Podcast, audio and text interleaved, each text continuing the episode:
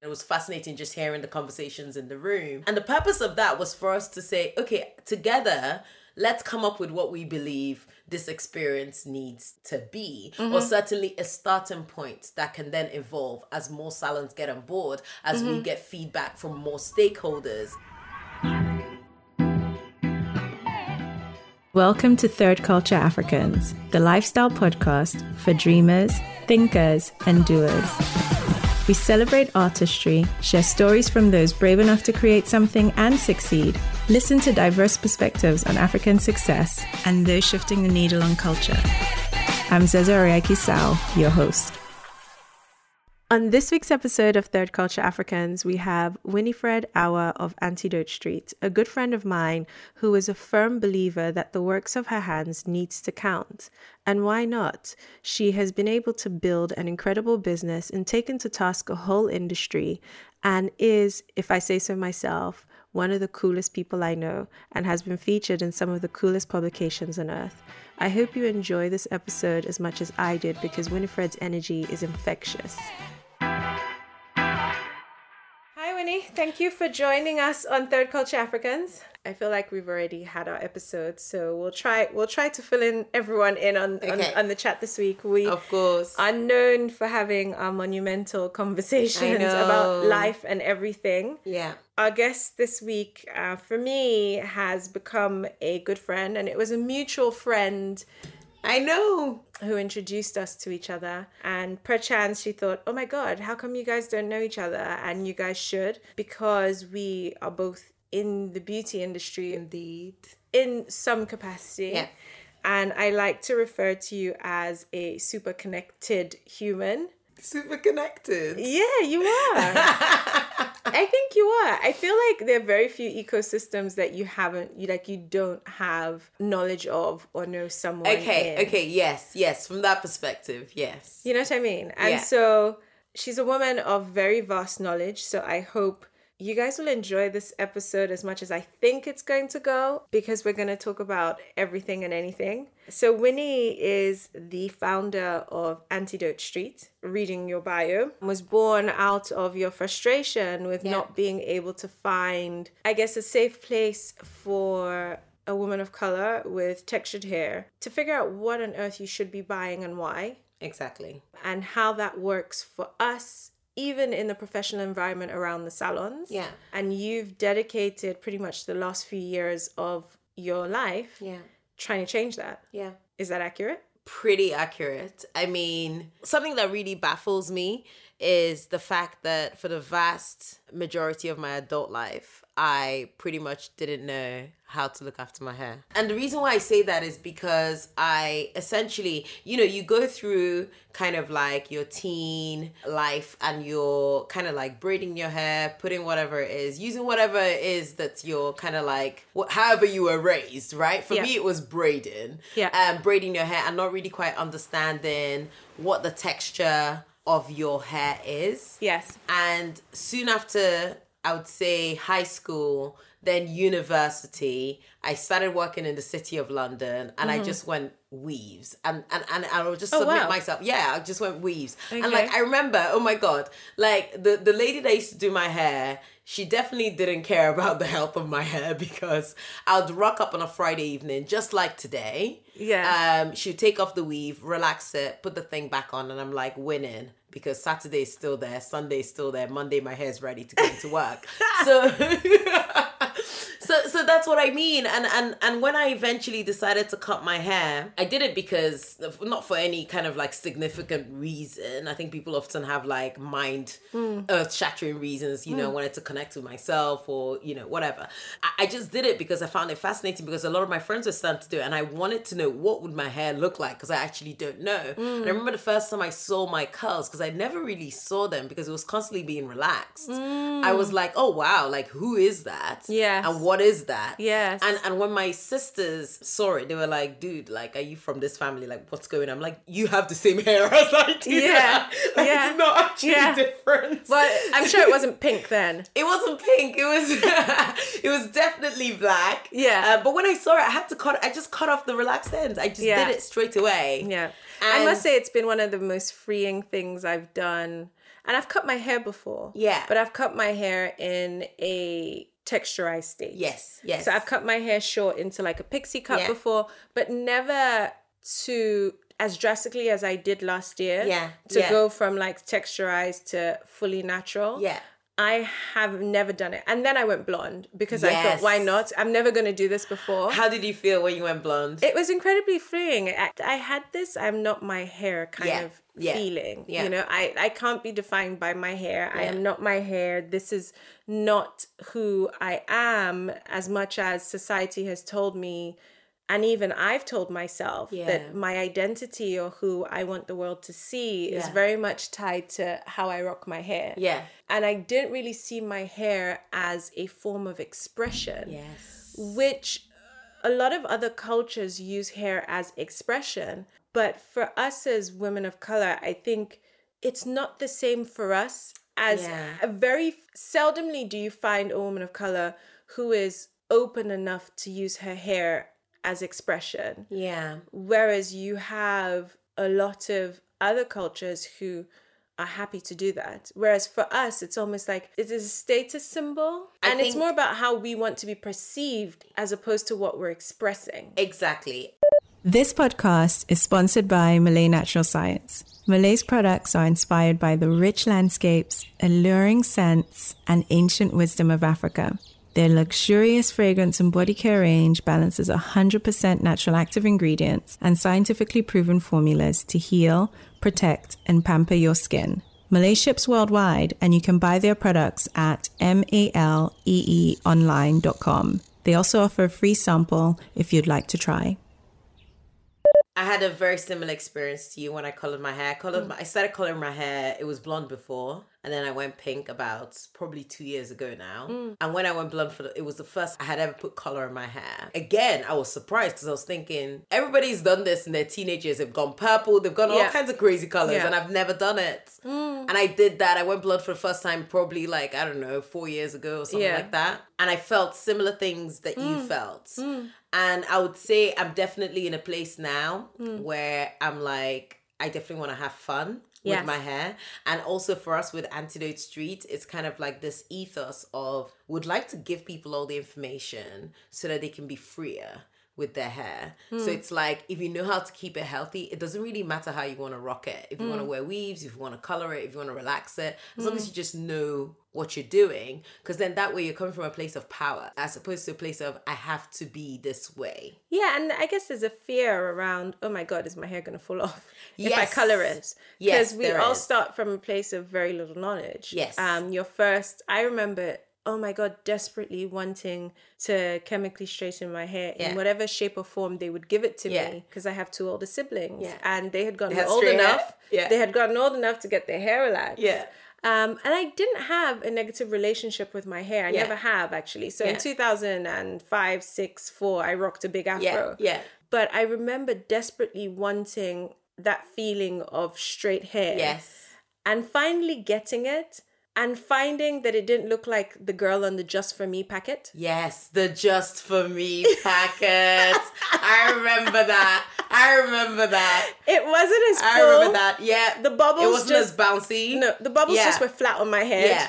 But you did you I don't know whether you you saw that American kids had that? Was it just the way they were blow drying our hair? I, think- wonder I whether our was hair was that. perhaps at the time. I don't think the professionals who were doing our Yeah. hair were professionals, No, they probably weren't. and I think it was over processed. Yeah, yeah, basically. probably. So our hair as a starting point from when for and I guess for most women of color and I guess for most people in developing countries, if you look at the quality of the products Yeah. we had, Yeah, even yeah. for our hair care, it wasn't anything. I can't think of any product I was using that I was like, one, I understand what that product does, or that that product gave me a style that was desirable in any way. I'll often have, I mean, it's funny that you mentioned that you, you couldn't relax your hair until you hit a certain age. Mine was relaxed from the age of four, or Oh, certainly, wow. maybe not relaxed, certainly like the hot comb, like Yeah. chemically, not um, heat, Heat, heat yeah. straightened. Oh, wow. Um, because I was going to be a little bride at a wedding. Ah, so that was your So first experience. That was my first experience. Okay. And it kind of just carried on From there. From there. Once once Um, you tasted once you tasted once the you other once side you straight tasted it, basically, it Yeah. just kind of like carried on from there, which is just so interesting. And then to your point around having either over processed hair or having people who are not really professionals work on your hair, I remember many many years later, I was doing a, an internship at IBM Mm-hmm. Yeah. many moons ago. I remember this this guy. I remember this guy. He was like, Winnie, wh- why doesn't your hair move? okay, thankfully I didn't fancy him because I probably would have gone like, Oh my god, I'm dead. I probably would have wanted the floor to open up and eat me up in an instant. I think I probably had something like super witty to reply I to. think that him. was like I- I guess as, as I got older, the measure of a good hairdresser and a good Yeah. treatment or a good visit to the hairdresser was the wind would blow and your hair would move. Yeah, and, and then it would return hopefully back in place as opposed to it would move and Yeah. then it would be stuck wherever. yeah, yeah, yeah. Antidote Street, Yeah. born out of what sounds like your, and I guess for a lot of women of color, our journeys with our hair, Yeah. and you decided to make a tech business out of it. I mean, I, I think that, you know, with Antidote Street, there was certainly the piece that came from frustration of not having the right knowledge or not having the right access to good quality products, right? Mm-hmm. But then the other part of it is just also realizing that hang on a second i'm engaging with forward thinking products in every facet of my life. Using things like netflix uber deliveroo etc right? Products of that ilk. Digitally native, mobile first, amazing. But why is it that when it came to my beauty, I had to suddenly go to like a dodgy shop in the back of the corner of God knows where to pick up a garish looking top to put on my head. There was something that just wasn't working. And it's kind of like this whole idea that the experience that we've had, or in some scenarios continue to have as women of color, is woefully lacking. I think of what, what we do in Antidote Street is like arming people with the right product, but also giving an excellent experience in terms of the way they engage and really challenging the status quo when it comes to the experience that people are used to. Yeah, and as a customer myself, I can say that that definitely exists. I remember in the early days where they had those hair forums and they would talk about all these products, the American girls who had all these luscious hairs and, and, Yes. and they'll tell you about their texture, you know, and you'll spend hours trying to figure out, am I 4B? Am I 4C? Am Exactly. I, what am I? And you couldn't get hold of those products unless you had someone in the US Yeah. that would readily send you those products. But you guys provide a bridge for that need. Yes, we do. But I think that even thinking about it in terms of the evolution that we've seen in the industry, for instance, in America, the FDA does not have as stringent a law as to ingredients that are banned, etc. Mm-hmm. Whereas EU's ingredients are much more stringent. So you have like a wider list of ingredients that, for instance, are banned in the EU. Mm-hmm. So what's exciting is like we curate the products and the brands that are on the site making mm. sure that they've gone through the relevant testing.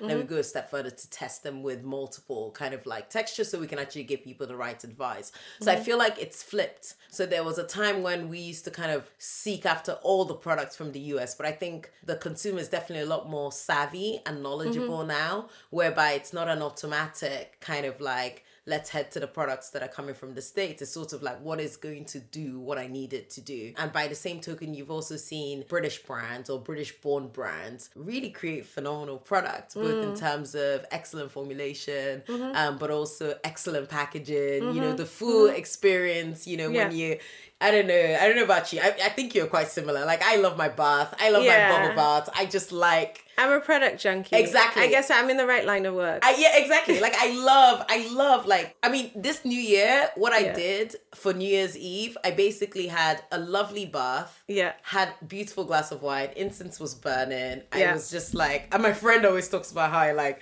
kind of like my friend came and she's like, Winnie, like you just like cream your body, like Yeah. like like it's a, a ritual or something. It so I love all that stuff. And you know when you see products that are you know that just fit into that. But there's something nice. beautiful about the ritual of hair, right? I have fun memories. You know, for some people it could have been traumatic, but for me, Sundays were our hair days. Uh, um, Mm, yeah. So, because Saturdays we swam, and then Sundays we did our hair, hair to, done, to yeah. get have it done for the week. And I have memories of my mum with the blow dryer and Yeah. sulfur eight and head and Oh shoulders my shampoo. god, yes, yes. I would say it was the beginning of the ritual of hair Mm. for me. But you touched earlier on Early Winnie. You are born in Aba, Nigeria, Yes, I am. which is known for producing. Yeah. I guess most of Nigeria's entrepreneurs come from Yes. there. So there's something in the DNA. There's definitely something there. But you started your career in management consultancy Yeah. at one of the biggest consultancy firms. Why? Were you Let's ever going start- to become an entrepreneur? Because someone No, from Aba's saying they're going to become an entrepreneur doing business. I think for you guys, because it's so much more acceptable in your culture that Yeah. it wouldn't ring the same or true as some Well- of our other guests where the aspiration is lawyer, doctor, accountant, etc. I would say that that's definitely different because I'm the only person in my family that's doing what I'm doing. I look at Aba as I've really kind of learned so much about that city because one, it was the city my parents chose to settle in after the war. And whenever I visit, This is the- the mom- Biafran Yeah, the Biafran War. Okay. And whenever I visit and I spend ages talking to my dad and he tells me things and he takes me to like the first ever house they lived in, like it just has so much significance for Mm. me. And I'm learning a lot about this city. It's a city of artisans. You have Mm. high number of people who are making things with their hands and it's amazing. Mm-hmm. And then you also have the businessman. Like there's Yeah. Mm-hmm. the archetype Aba businessman. But I wouldn't say that our parents definitely didn't raise us up as a kind of like almost like this is a DNA thing. I don't think actually running businesses certainly from my dad's perspective, he didn't look at it as a prestigious enough thing to do. That's so interesting. Yes. Considering So- that, like, the perception as a non Aba Nigerian Yeah. is that perhaps in your culture, it is so much, well, at the time, and hopefully, I guess now we're in a different age where it's becoming more respected. Yeah. But it, you guys were probably further along the curve than the rest of the country. So I come from a family of seven, and Mm. my siblings have all done things like there's an architect in the family, an engineer in the family, an accountant in the family, Ah, so a they took all lawyer the jobs. family. They took all the jobs. it was really hard for me actually. So, so you know what's really fascinating? A- As a child, I used to love painting and Yeah. drawing. And I remember my mom saying to me, "Hey, are you sure you don't want to take a painting course?" Like when I was picking my subjects in secondary school, and I was like, "No, no, no, no, I'm not." And to be honest, I chose to do something in the field of computing because, to be quite frank, everything was chosen in the family, as you Yeah. as you pointed out. No, but like I, I guess in a family of seven, Yeah. Once you have a doctor, you have Yeah. an accountant, you Yeah. have a lawyer, you have an architect. what else? What's what left? else is there? And you've got to bear in mind as well. I don't know whether you had that experience growing up. There was this split, this divide between are you an arts or are you a science person? Oh, yeah. And then the people who are arts really is not really arts. It doesn't mean painting or you Yeah. know what or design. Art is like sort of architecture and law. I don't know social sciences. social type thing. sciences, yeah. exactly. Yeah. And then uh, if you're kind of like you know science, you're like the doctors, the you know, Maths and exactly, physics all of that stuff. like that. Yeah. So, so I I chose to do something in the computing space, and I think there's probably an element of that. Like my dad would be like, oh, you know, he'll he'll call each one of us, oh yeah, this one is studying this and this one is studying that, and I love that. I love to be able to be like, yeah, I'm studying computer science, you know, yeah. and Mm. It made my dad proud. Yeah. I think that there was certain. I- I wouldn't say I was pressured into studying what I studied in university. It's just what was left. I think well yeah. One, it was what was left in the limited pool of options that I had. Oh, but I think that there was probably some element of, well, if everybody's gonna do this, I better, you know, I better do this. Yeah. You know? But but I think that what was fascinating though, my choice was you know, I moved to do my A levels. I did my A levels in Birmingham, and, and I remember having this amazing business studies teacher. Like she was so good. She organized lots of like trips for us. Like we hmm. went to Disneyland, but somehow she managed to get them to give us like some sort of a tutorial on the mm-hmm. business behind Disney. Yeah. Like she did things like that that was amazing and really brought it to life for me. And that was mm-hmm. the first time that I was like, oh wow, I'm really enjoying this and I would love to have an element of that in my degree. So I ended up doing a fusion between business and technology. so you knew that early on? I just knew I liked it. All I knew was shout out to Mrs. Rachel Boyce, who taught business studies. Mrs. Rachel Boyce. Mrs. Rachel Shout out Boyce. Mrs. Rachel Boyce. Yes, exactly. Yeah. Because I don't think I even remember the names of my other teachers, but I remember her name because she clearly helped me Mm. see something. But I, I wouldn't say that the decision was one that was necessarily made with so much, oh my God, I know now. All I know is I really enjoy this and I'd love to have an element of this Mm. continue Mm-hmm. in my degree. Yes. And then that was like an interesting tug of war between my dad and I because it was like, I thought it was computer science. And I'm like, it's still. Yeah, but business.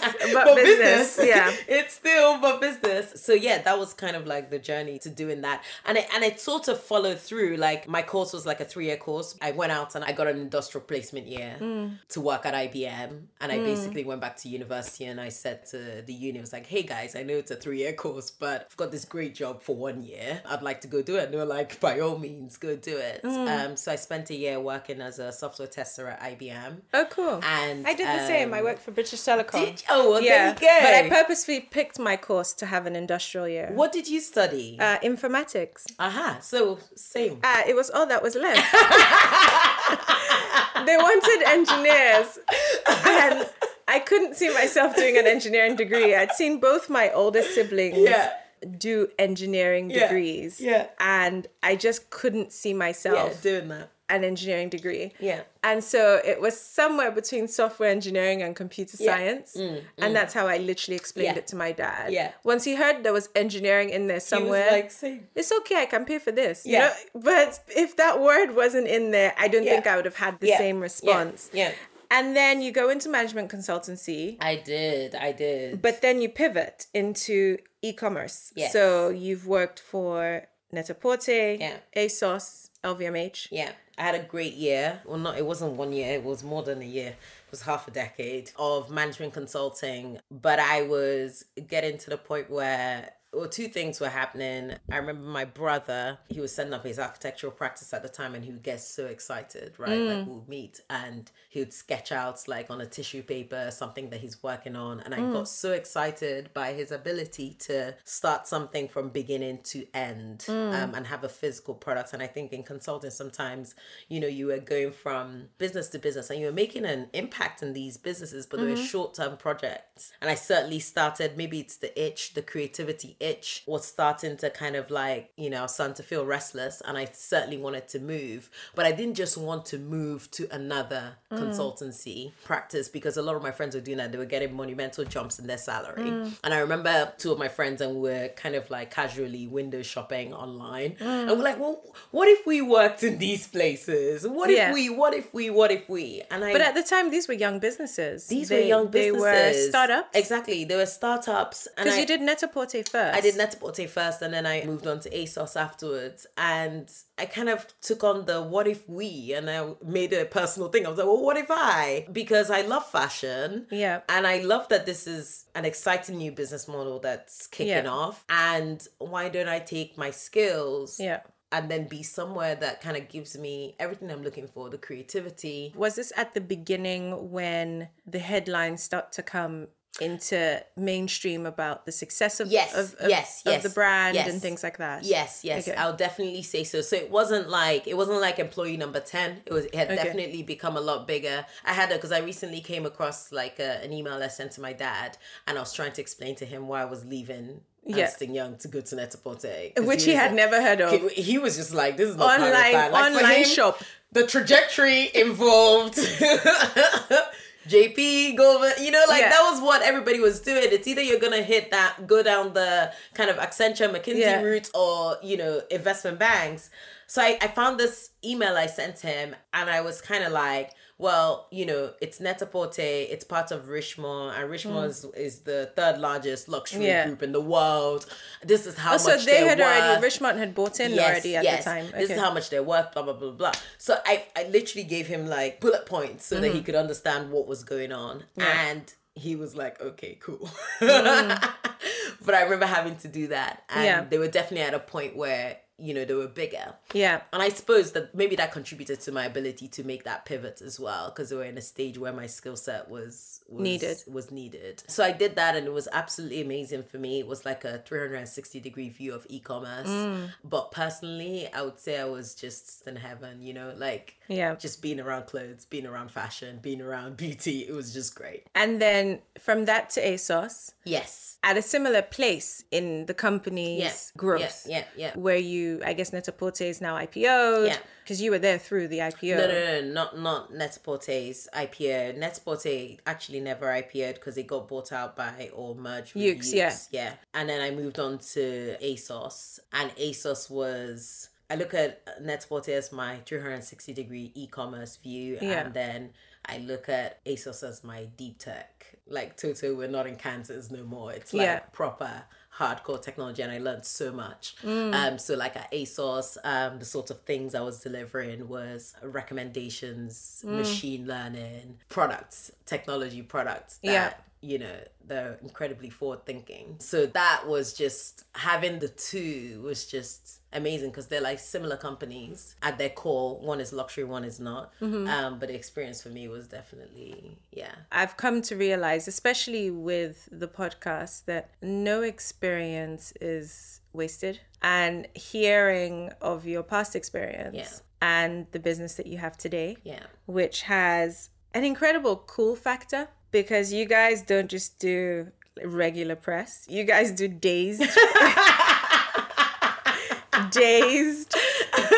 Um, for every guest, I respect immensely what they do and I speak very highly of your business. But I always see what you're able to achieve as even more daring or groundbreaking because we're all third culture kids who are African. And as a result of our personal endeavors, with having a vision and wanting to execute that, we are creating a perspective in people's eyes globally around our culture, around our ecosystem, mm-hmm. around our achievements, around things to do with us, Yeah. pretty much. yeah And you guys do it a little differently. So thank you no, but you do, I, and I say you guys, you do it a, a little but so do you so do you actually But it's unique. It's unique in its own way, right? Like Yeah. I've never Malée's never been featured in Dazed. but you've you've had I've had other things. equally I've had other things. groundbreaking things Yeah, but Dazed is like cool. like Dazed is cool kids personified, right? so you've got Dazed, and then the, you know there's Vogue, there's Refinery Twenty One, Harper's, you know, and Cosmo, sort of your glossies and your luxury glossies that we love. But this is in conversation about textured hair, women of color, black hair, whatever politically correct term it mm-hmm. is today. But it's about something that historically we wouldn't see in our magazines. And even if we saw it, it wasn't in the same way that Antidote Street presents it. So, you know, you guys did something incredibly earth shattering, which was you put out this salon manifesto and you pretty much called the whole industry to task publicly in Vogue. I look at the manifesto as a collaborative effort. Okay, before we, I, I think Yeah. I'm speaking from a place of knowledge. So, Right, Yeah, can you let our listeners know, like, what is this? we man- ta- okay, yeah, let me manifesto explain. needs to be explained. Let me explain. Let me explain. With Antidote Street, we do lots and lots of research with our customer base. Yes, this is your Um, tech, your tech experience, Listen, which you've is- touched on. This is this is lots of research, lots Yeah. of data, design sprints, etc. Constantly trying to get to the bottom of what is your experience both online and offline. I often say Mm. I'm interested in both. And I guess we're always disgruntled by experience, right? Exactly. The um, Exactly. wait times in a salon, Exactly. the lack of professionalism with the Exactly. professionals. Exactly. And salons just kept coming up and we're like, Yeah. well, let's let's have a conversation about that, right? So for us, leading it as Antidote Street, we're really an independent facilitator. Kind of like just like as a consultant, you might come into to a business as an independent person, Mm. which means you can have a conversation from both sides. And Mm. we were coming, sharing feedback from our customers, and we Mm. invited, you know, a number of leading salons in London to say, Mm. let's have this conversation. Let's actually try and understand what is happening in the industry. Mm. And off the back of that, we learned from, you know, like stylist Sabrina Kidd, who Mm. talked about her entire experience in the industry from probably late 80s, early 90s.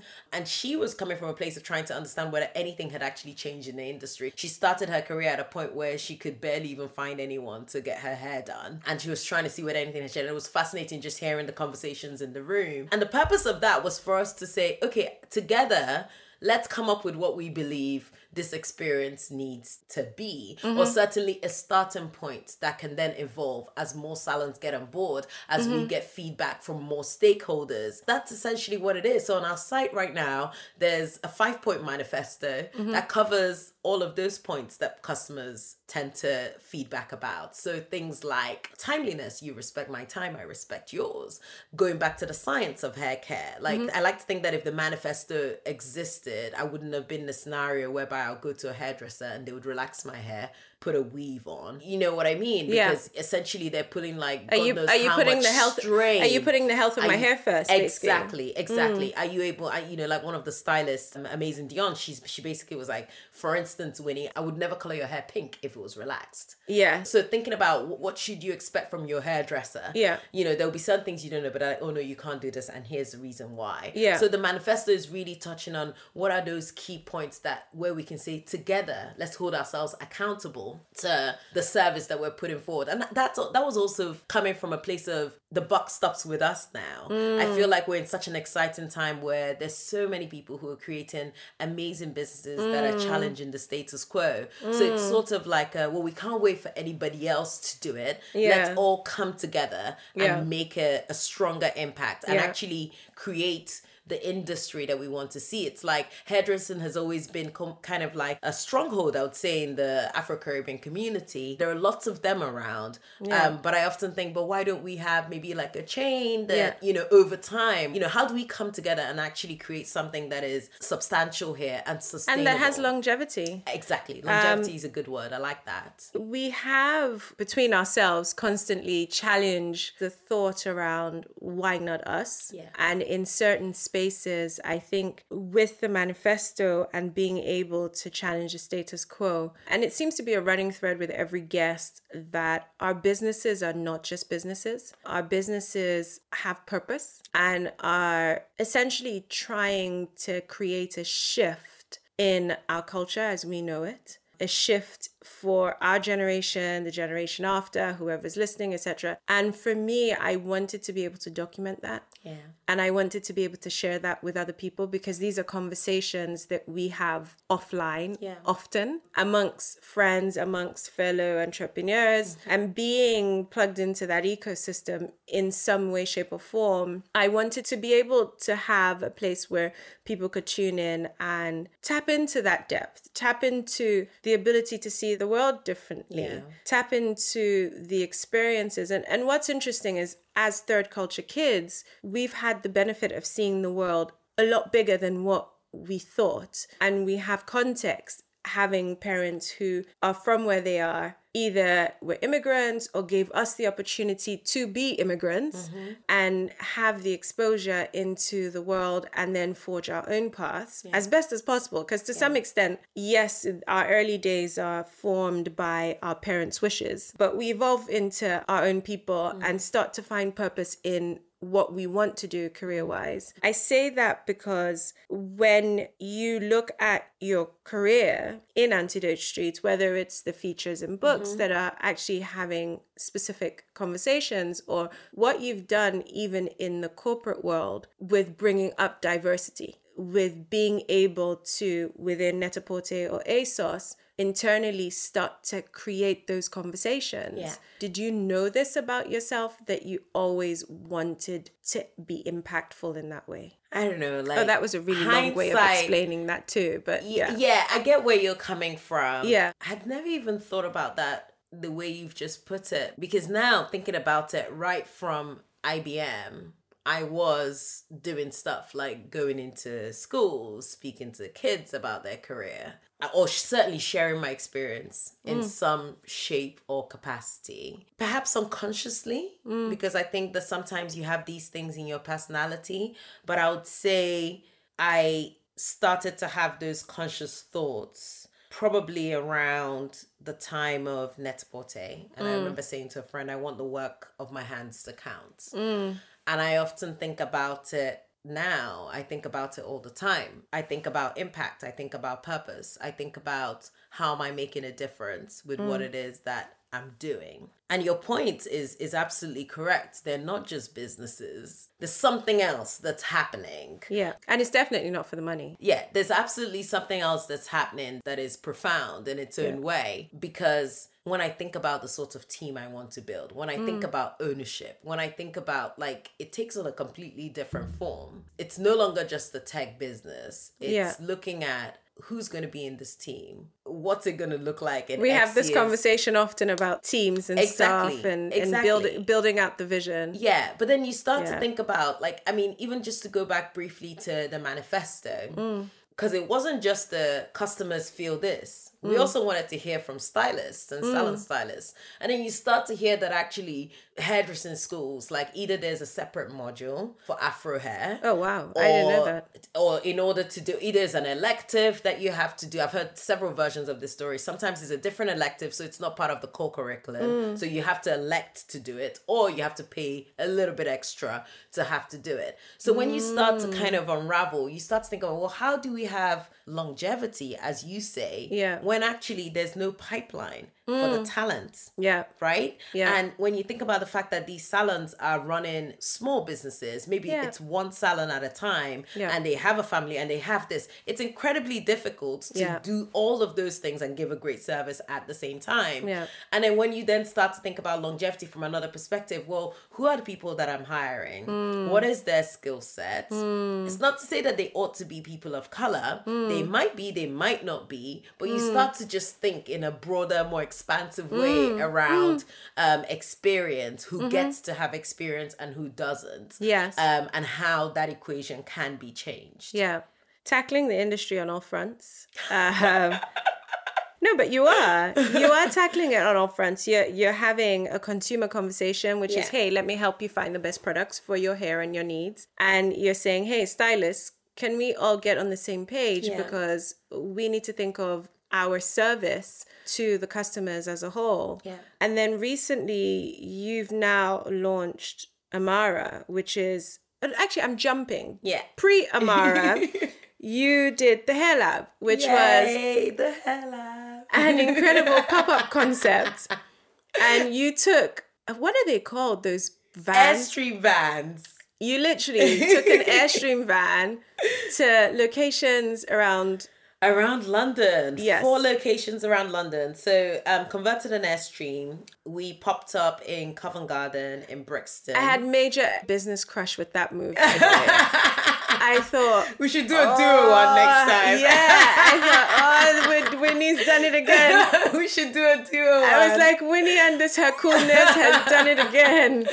You know? we should definitely do a duo. But like, I definitely will partner to do that because it was operationally such a pain. Yeah, I, I ran a retail store for two and a half years. Exactly, I- so you I- know. I'm not, yeah. You exactly Even a trade show is hard work for me exactly nowadays. exactly, and your trade shows are infamously beautiful. Thank you, but a trade show is hard work. yes, You know what I mean? Yes, like it is. I It think is. the last trade show I did was Stylist. Yeah. Stylist Live. Yeah. And after that, I thought, ooh, Yeah. this is work. Yeah, it is. It this is. is work. It is. because your go for such a vast number of people for such a vast number like of days Yeah. that at the end you need a holiday.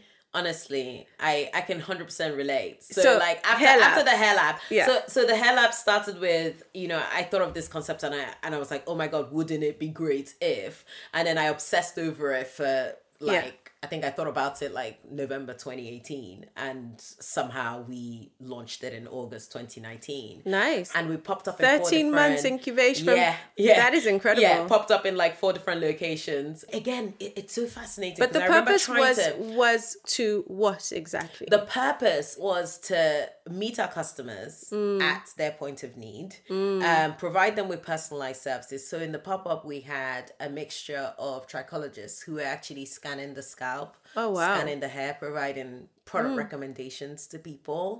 And then we also had other hair care services, Mm. a braid bar, a trim bar, a curl bar, all in one space. so it was like your dream mobile salon, It basically. literally was a physical manifestation of everything that we believe with Antidote Street. It was Mm. a next gen. What does the future Of of our hair care look like, yeah. Mm. look like? And that was what we were trying to achieve. It didn't make sense for it to just be in one place. I definitely wanted it to move around. So Mm. Yeah. we had great locations that I fought really hard for to get because I remember actually trying to secure some spaces in Central. I was told, well, why wouldn't you go to a place that's more, more ethnically ethnic, dense. more ethnic.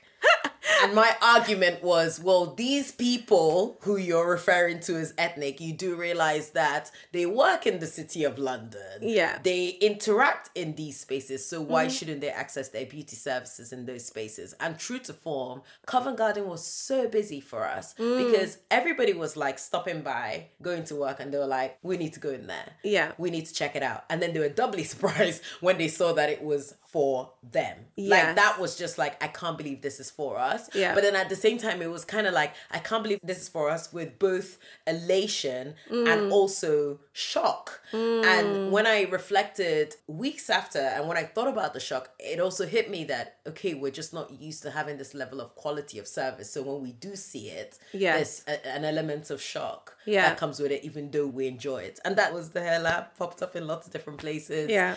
And it ran for eight days. Yeah. And I remember, like, actually, when I was thinking about it originally, I wanted it to run for like a month. Oh goodness.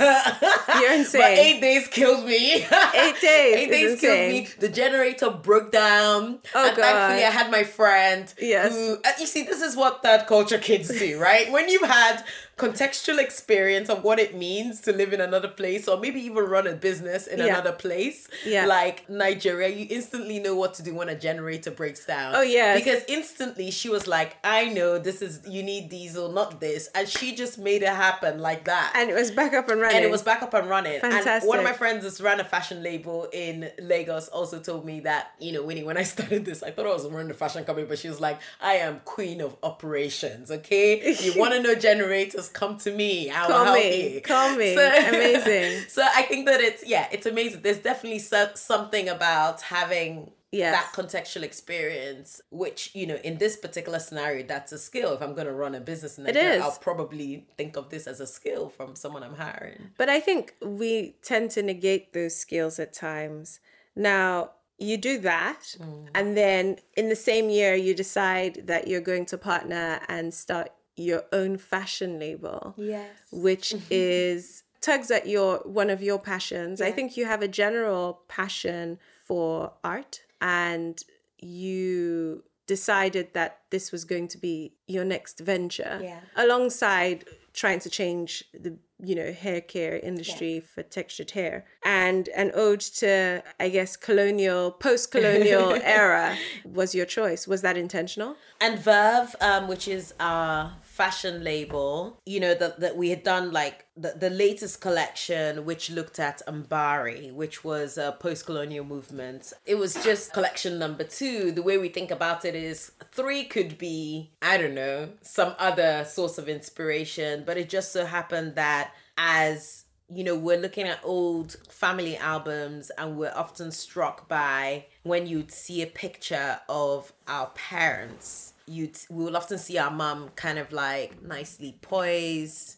nicely how do I put it? Our mums always look nicely poised and our dads just look like, you know, with an air of arrogance in there. And I think that came from this idea that women have to be always perfectly put together or Yeah. perfectly behaved. i think i refer i call it black vintage glamour yes. um, and that's actually one of the reasons why each episode cover art yes. is in black and white Ah, amazing. because like you, we both have Yeah.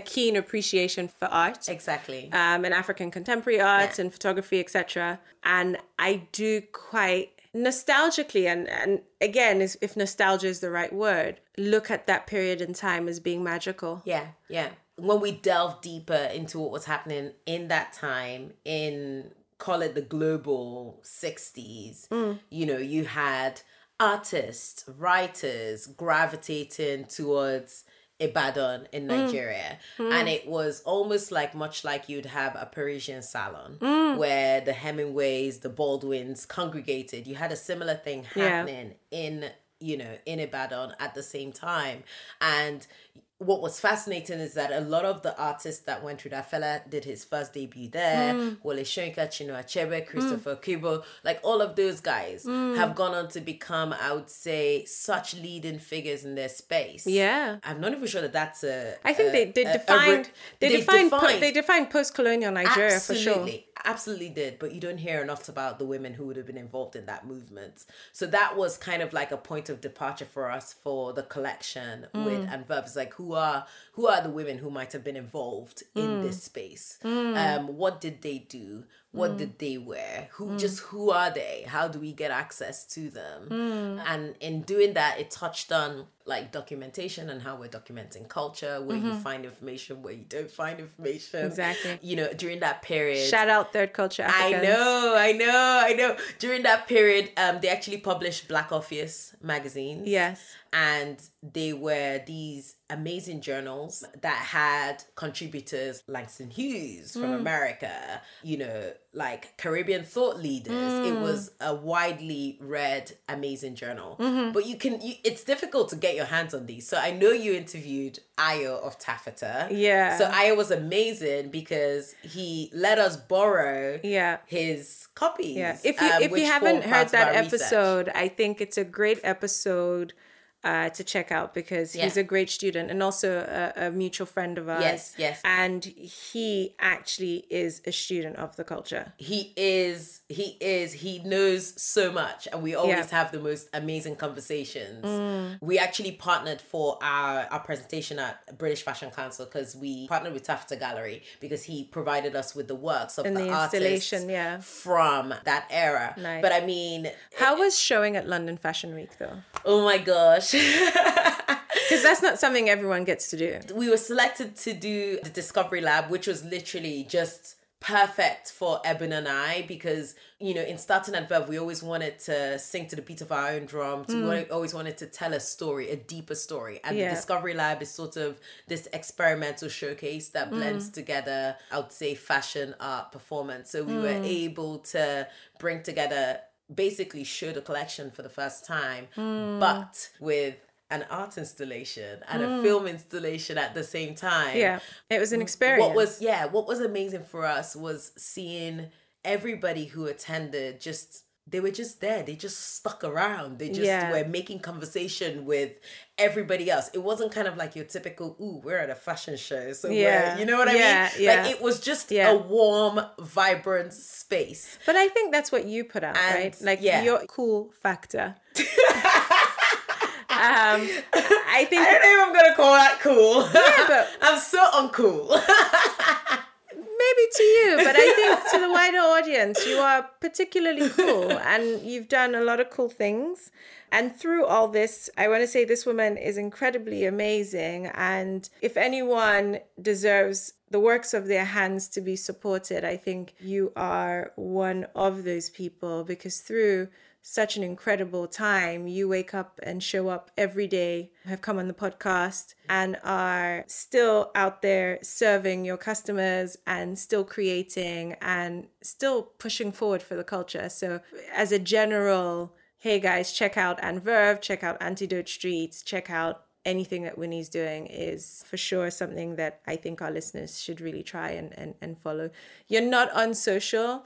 I think you should be because you have a personality that lends itself so easily um, to that. I think watching as closely as I've been Yeah. privileged to your journey has been incredible. And I hope for for a young woman out there who, from a customer perspective, doesn't know what to do with her hair or is at a point of frustration or is looking for knowledge, what would you say to them? Well, if they're looking for knowledge, thankfully we're providing that on Antidote Street. Love that plug. Um, but but I would say that part of this this whole thing is when you talked about the magazines about how the way we consumed those magazines it was mm. from a different perspective i recently was going through my stack of vogue magazines and mm. i was like the really old ones You you posted you posted some of your thoughts. Oh that. Oh my God i was just so Yeah. surprised by what i was consuming at such a young age Yeah. and fashion is great but i think mm. with my eyes now i can see that actually there was zero representation mm-hmm. so i certainly wasn't seeing myself No. um and that can have all sorts of impact on a mm. person i can't remember who it was that said if you don't see yourself in in art in in in literature Yeah. in in all of these different spaces it's almost as if you don't Exist. exist Yeah. and I, I guess i'm really conscious of of of that so when you mm. then take all of that that's happening i would say in the media and then you you merge it with this idea of beauty and how people can mm. stay true to whoever it is that they are. I think it's really really important to encourage young women to mm. embrace themselves as fully as they can mm. even as they explore their hair journey. That means really just learning your hair as it is because it's mm-hmm. amazing just as it is. Not Yeah. wishing it was a different texture. Yes. not wishing it was da da da da da like because Yeah. I remember like even when you know a number of my friends were going natural as it were. Yeah. they were thinking it was going to become this big like spirals a bit Big, like full of curls, a bit like full of curls. But you know for some people it's not. And Yeah. it, it doesn't work out that way. And that's not to say that i think also the industry has a thing of overtly celebrating overtly is not the word uh, you know celebrating a the looser texture- the, certain the texture, looser yeah. curls and i think it should be every we should celebrate But we aspire to that. though. everyone but i don't think we should you Mm. know there's so many beauty in so many different forms like i would see like really beautiful tight curls and it's Yeah. got a particular density to it Yeah. and you can mold beautiful shapes and Yeah. sculptures with it that you Yeah. Mm. can't do with looser curl patterns The power of shrinkage. I know. I, and the thing is, like, you know, shrinkage gets such a bad rap, but it's Yeah. actually, your hair's healthy when it's shrinking. And the fact that it can be shrunken in one state and you can do a particular style and it's long again is just so freaking magical. Mm. So I just think for someone who's young, actually not necessarily young, at any point in their journey, to just work with it, understand it, and Mm. Yeah. just amplify rather than try to Mm. to change or, or wish that it was it was something else because it's pretty damn amazing the way it is Fabulous. And so, where do they find you, Antidote Street? Can you let our guests know? um thank you so we're on antidotestreet.com Mm-hmm. and our instagram is at antidote street Great. And this will be in the show notes so you can get that information. Uh, well, Winnie, thank you so much for joining us on this episode of Third Culture Africans. I've had a hoot, um, and I hope our listeners have too. Thank you so much for having me. This has been such an amazing conversation, and I'm excited to hear everybody else on Third Culture Africans. I think this is such an inspired podcast. So thanks for creating it, and thanks Thank again you. for everything that you do with Malée, and also continue to be an inspiration to all of us. Oh, thank you so much. Thanks, guys. And until next week, we'll see you then. Yay! Thank you for listening to this episode of Third Culture Africans, the Lifestyle Podcast. We would love to hear from you. So please find us on Facebook or Instagram at Third Culture Africans and leave us a comment. A review goes a long way in getting our show noticed, So please leave us one if you enjoyed this episode. And we'll see you next time.